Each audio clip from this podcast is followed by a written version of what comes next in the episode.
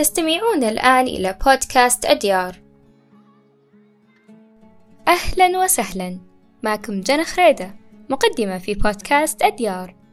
حلقة اليوم لأصحاب الذوق الرفيع محبين تلك الورقة الرقيقة التي تحسن من مزاجهم ذات الطعم المتفرد المميز مثل تميز رفقاء أديار. لطالما أحببت قراءة تلك الأساطير الغامضة والجذابة لحين وقع نظري على أسطورة تتطلب منا العودة بالزمن لعام 2737 قبل الميلاد حيث كان الإمبراطور الصيني شينونج يتسكع في حديقته الغناء بين أشجار طيبة المنظر. عبيرها يفوح في الأرجاء كل يوم لكن لا يعلم أصلها. وقد كان يشرب ماء مغليا مسيرا لا مخيرا بسبب القرار الذي أصدر للرعية. وهو ينص على وجوب غلي الماء قبل شربه. ليتفاجأ ببعض الأوراق من الشجرة قد سقطت في إنائه بسبب الرياح فغيرت لون الماء فأخذ رشفة منه وقد فاق طعمه كل التوقعات فقد كان منعشا وذا نكهة جميلة. طبعا إنه الشاي المشروب الذي حاز إعجاب الملايين من الناس بالرغم من اختلاف طريقة تحضيره واختلاف ثقافة شربه. لكنه سيظل المشروب الذي اتفق عليه. تخيل معي يوما مليئا بالتعب والجهد وحان وقت العودة للمنزل. فوجدت كوبا ساخنا من الشاي بانتظارك. يا ترى هل ستضيف نعناعا أم حليب؟ وكما قلنا فقد بدأ الشاي رحلته في الصين في القرن الثالث الميلادي تحديدا كمشروب دوائي. وفي العقد السادس عشر عرض الشاي على الكهنة البرتغاليين والتجار. وفي العقد السابع عشر بدأ الشاي بالانتشار في بريطانيا وبدأوا يعرضون استهلاكه وإنتاجه على الهند. لينافسوا الاحتكار الصيني. وتعددت الأساطير حول ظهور الشاي وكيف اكتشف. فمن أبرزها وأغربها أسطورتان. هما الأولى أسطورة شنيعة. يعود تاريخها إلى عهد أسرة تانغ. ويحكى في هذه الأسطورة أن بودهيد هارما وهو مؤسس شان البوذية قد خر نائما بعد طول تأمله في جدار ذو تسعة أعوام وقد استيقظ وهو مشمئز في حالة الضعف التي مر بها وما قام به من قطع جفونه أثناء النوم. وقد سقطت هذه الجفون في الأرض وتجذرت فيها ونمت على شكل شجيرات الشاي. وقد ظهرت نسخة أخرى من هذه القصة مع غوتاما بوذا في مكان بودهت هارما والأخرى تقول أن المسؤول عن الزراعة في قصر الإمبراطور أراد مضغ الأوراق والسيقان والجذور من النباتات المختلفة لاكتشاف الأعشاب الطبية منها وقد كان إذا أكل بعضا من نباتات السامة يمضغ بعضا من أوراق الشاي لمقاومة السم وقد كان الشاي قديما مصدر رزق وكسب وكانت الدول تتنافس في إنتاجه وتوزيعه. ومن أبرز حوادث هذا التنافس حرب الشاي والتي قد شهد خلالها القرن التاسع عشر قطيعة دبلوماسية بين الصين والإمبراطورية البريطانية ما دفع بريطانيا للبحث عن مصدر بديل للشاي. وقد لجأت شركة الهند الشرقية المتحكمة في التجارة العالمية آنذاك لعالم النباتات الإسكتلندي روبرت فورتشن المعروف باهتمامه بجمع أنواع البهارات النادرة.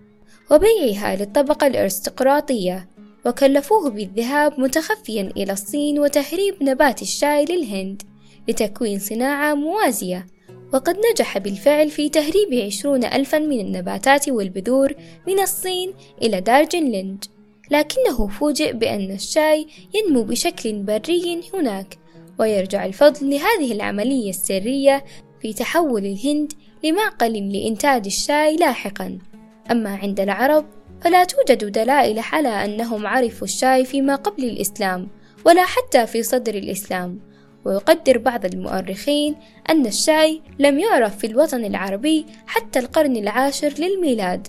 حين ورد ذكره لدى البيروني في كتاب رحلاته بأن الصينيين كانوا يشربون شرابا ذهبيا يسمى الشاي واستعمل أول الأمر للتداوي.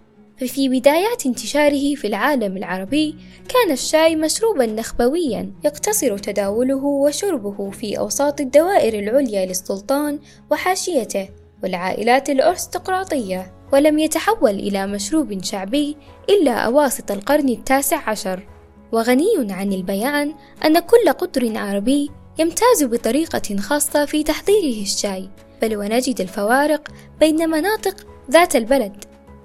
لدى أمازيغ جنوب المغرب مثلا عادات وطقوس مميزة لإعداد هذا المشروب. أما في الصحراء في الأتاي علم قائم الذات بشروط وأركان لا يشرع في تحضيره إلا بانعقادها. فمنذ زمن بعيد والشاي محض تنافس وشراب متميز في العالم. فقد بلغ الاستهلاك العالمي للشاي عام 2018 نحو 273 مليار لتر. قرابة 748 مليون لتر يومياً.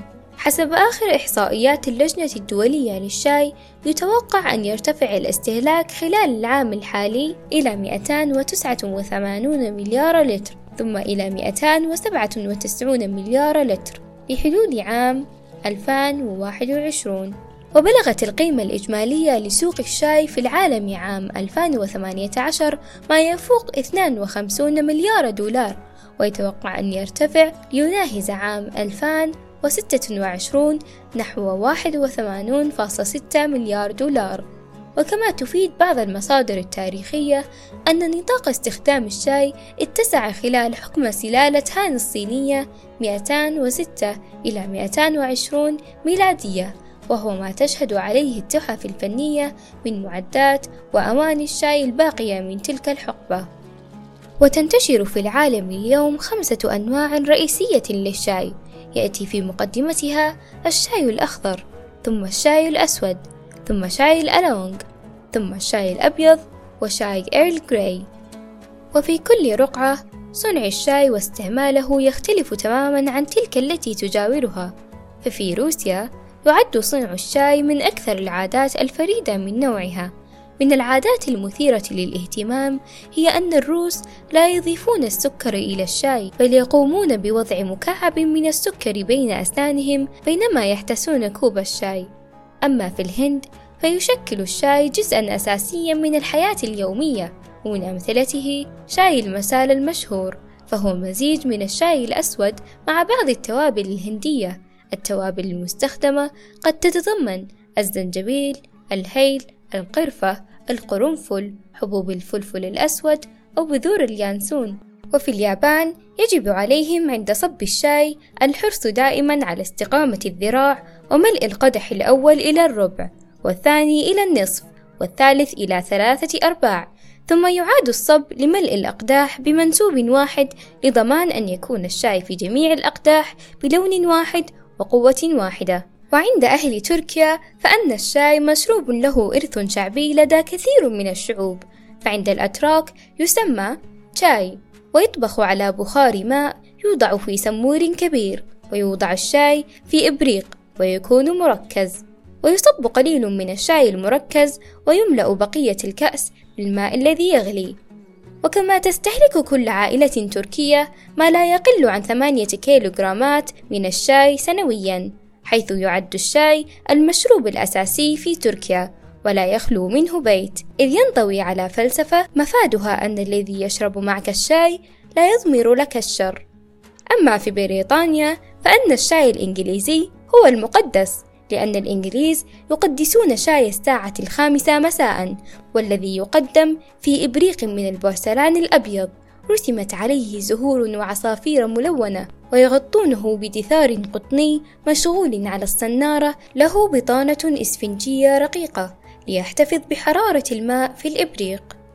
ويقال أنها عادة بدأها الإنجليز أيام الحرب العالمية الأولى واستخدموها لتوفير الطاقة وللاحتفاظ بالشاي دافئا أطول فترة ممكنة. قد تتساءلون ما هي مراسم تقديم الشاي الإنجليزي؟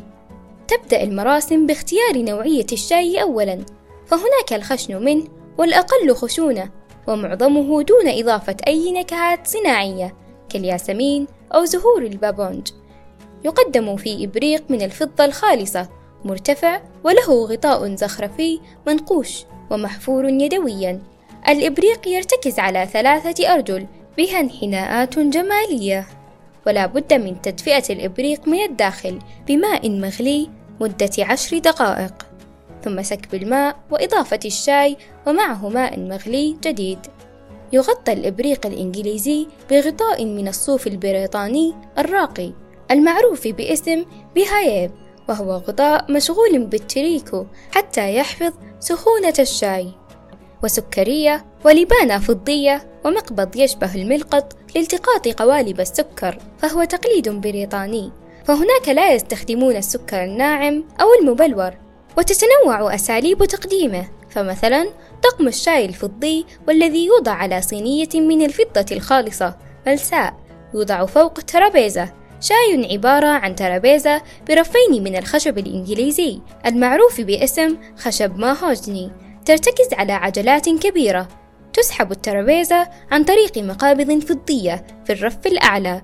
توضع صينية الشاي وطاقمه. والرف الأسفل يوضع طبق فضي كبير. ترص عليه قطع من الكيك الإنجليزي التقليدي بالفواكه الجافة المعروفة عالميا باسم English Cake وهو تقليد بريطاني. فلسفته هو عدم طمس كل ما هو تقليدي وعريق. تقدم الشاي ربة المنزل أو الجدة بهدوء بريطاني رائع. لم تعصف به مشكلات عصر حديث من طقوس تناول شاي الخامسة بعد الظهر والظهور بملابس أنيقة ومظهر لائق حتى بين الصغار من أفراد الأسرة. أما الفراعنة فقد اكتشفوا أوراقه على ضفاف النيل تنبت عشوائيا كنتيجة لخصوبة الأرض بطمي ماء النيل. وعندما تم تحليل هذه الأوراق على أيدي حكماء وأطباء الفراعنة النابغين في الطب وقت ذاك وجدوا أنه يساعد على تركيز الفكر والحفاظ على الذاكرة في أفضل حالاتها. وكانوا يخلطونه بأوراق الكركديه الحمراء التي تنتهي بزهور أرجوانية ثم ينقعونهما في ماء فاتر لمدة لا تزيد على ساعتين. ثم يصفى ويشرب الرحيق المخلوط في أكواب من الفضة المطعمة بالذهب الخالص وكان يقدم لعلية القوم والمسنين.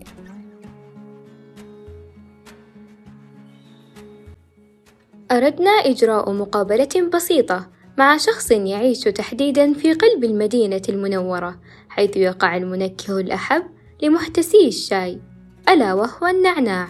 لنتبادل أطراف الحديث معه. ولقد وقع الاختيار على أحد رفقاء الديار الأوفياء. معنا الآن رفيقتنا ليان. أهلا. يسرنا وجدا أن نتعرف على الشاي منك تحديدا. لماذا هو مشروبك المفضل؟ بالنسبة لي يعتبر الشاي الخيار الأول والمفضل في قائمة اختياراتي لأي وقت وأفضل احتساؤه لسببين.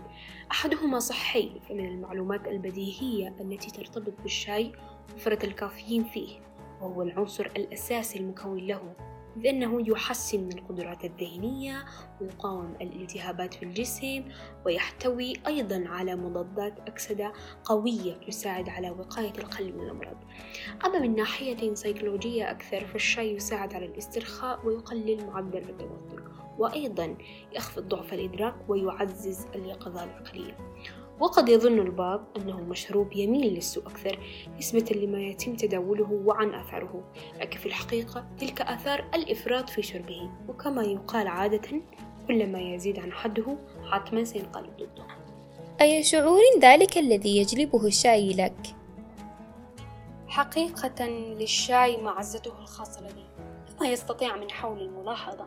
أتحدث عن الشاي كثيرا أقرأ عن الشاي كثيرا عن إرثه عن موطنه الأول وأحاول أيضا فهم تكنيكات تحضيره المختلفة لا سيما أصوره كثيرا حتى إذ أني لا أفوت كل شاي أشربه إلا وألتقط له صورة بمعايير واضحة. خصيصا ليظهر لون الشاي الصافي وأوراق النعناع الخضراء داخله بوضوح وإن من الممكن أن يكون أفضل ما تقدمه لي على الإطلاق خلال اليوم كوب من الشاي. يكتظ سائله بأوراق النعناع مع سكر خفيف يكسر مرارته ما هو تأثير الشاي على يومك ووقتك؟ في الحقيقة يسهم الشاي في تحقيق مهام يومي بشكل نسبي غالبا. رغم أن ساعات نومي قليلة أزيد على ذلك أيضا شرب الشاي. مما ينبهني أكثر فنسبة إنجازي اليومي ترتفع معه لأنني بمجرد ما أشعر بالملل أو الخمول بحكم أن ما أفعله يستغرق ساعات طويلة جدا لإنجازه سأتوقف عن العمل عليه. لن أنام غالبا ولكن سأماطل عن الإنجاز بسرعة. طبعا ما أفعله ليس بالضرورة أن يكون فعل صحيح عمليا وصحيا لكنه يناسبني على الأقل. صحيح أن ذلك يؤثر على نومي بشكل سلبي لكنه يزيد من ساعات الإنتاج اليومي أكثر وأكثر كيف تفضلين شرب الشاي؟ أفضل شرب الشاي الأحمر أو الأسود كما هو متعارف عنه ولا أستطيع شربه أبدا إلا بإضافة منكهات عطرية وورقية مثل النعناع بشتى أنواعه وهو من أفضل المنكهات التي قد أضيفها لمشروبي المفضل ألا وهو الشاي طبعا برأيك ما هو أفضل وقت للشاي؟ غالبا آه، الوقت ما بين صلاتي العصر أو المغرب. أما بالنسبة لماذا هو الوقت المفضل؟ حقيقة أشعر أنه يحمل أجواء مختلفة ومناسبة لشرب الشاي سواء بحضور العائلة وتبادل أطراف الحديث أو بمفردي وذلك ما أفضله غالبا. شكرا لك ليان لإعطائنا جزءا من وقتك. استمتعت وكثيرا بالحديث معك. وأنتم يا رفقاء الديار كيف تحبون أن تصنعوا شايكم وتقدموه؟ شاركونا صوركم وطرقكم على الإنستغرام أو تويتر باستخدام هاشتاغ شاي رفقاء ديار ننتظركم بحب وشكرا لحسن استماعكم.